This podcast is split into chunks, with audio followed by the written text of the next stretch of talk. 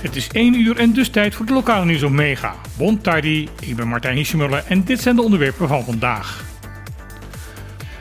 Ons eilandsraadlid Juni Wout is er niks mis mee dat hij vertrouwelijke informatie vanuit de eilandsraad heeft gedeeld met de journalist René Zwart van de website dossier Koninkrijksrelaties. Wout deed deze uitspraak gisteravond in het radioprogramma van Notje Willem op de zender Voice di. Toen Willem tegen de raadslid van NPB zei dat delen van informatie uit de Eilandsraad, waarop een embargo staat, juridisch strafbaar is, vroeg Wout aan de presentator wat het woord embargo eigenlijk betekent. Uit zijn woorden blijkt dat Wout vertrouwelijke stukken doorgespeeld heeft aan dossier Koningsrelaties over de bestop op Sint Maarten en over de veranderde vergoedingsregeling voor fracties in de Eilandsraad. Bij dit laatste heeft hij beweerd dat deze verandering stiekem was doorgevoerd, waarbij met een beschuldigde vinger naar de griffier van de raad werd gewezen. Ondertussen is gebleken dat de fracties van PDB, UPB en WN20 wel op de hoogte waren van de verandering. En dat Wout voorafgaand aan de stemming over de nieuwe raadsverordening de stukken erover niet heeft gelezen.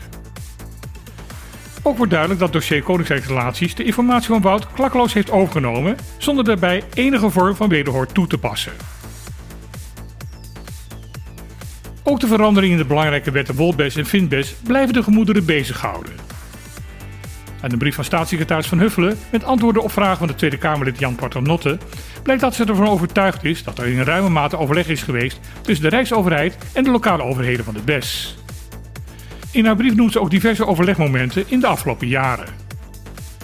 Gedeputeerde Clark Abraham interpreteert deze momenten echter anders. Dat is te lezen in een artikel van het NRC. Volgens hem was er op die momenten namelijk geen sprake van overleg, maar van ambtelijke evaluaties. Waarbij de Haagse delegatie aan het woord was en de vertegenwoordigers van de eilanden voornamelijk geacht werden te luisteren. Volgens Abraham is op deze momenten nooit gevraagd en wat vinden jullie ervan? Wat de zaken zijn die in de komende werkconferentie in Den Haag hierover aan de orde komen, wil de gedeputeerde nog niet zeggen. Wel zegt hij dat het over meer moet gaan dan over pleisters plakken op zaken die in de huidige wetgeving niet goed geregeld zijn.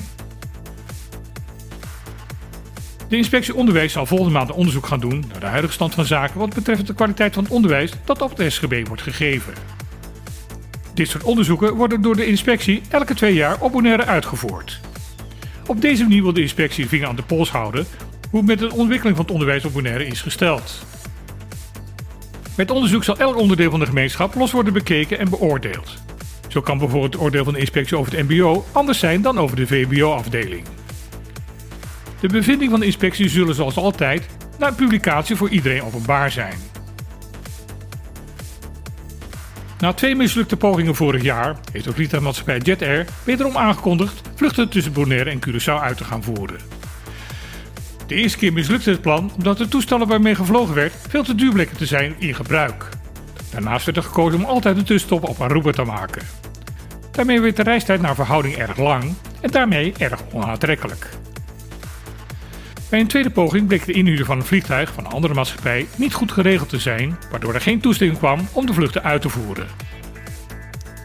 Ook dit keer is er gekozen voor de inhuur van een toestel. Wanneer dit wel wordt goedgekeurd, zal er vanaf begin maart zes dagen in de week en twee keer per dag gevlogen gaan worden. Dit was weer het lokale nieuws van vandaag op Mega. Ik wens iedereen een luchtige dag toe en dan heel graag weer. Tot de volgende keer.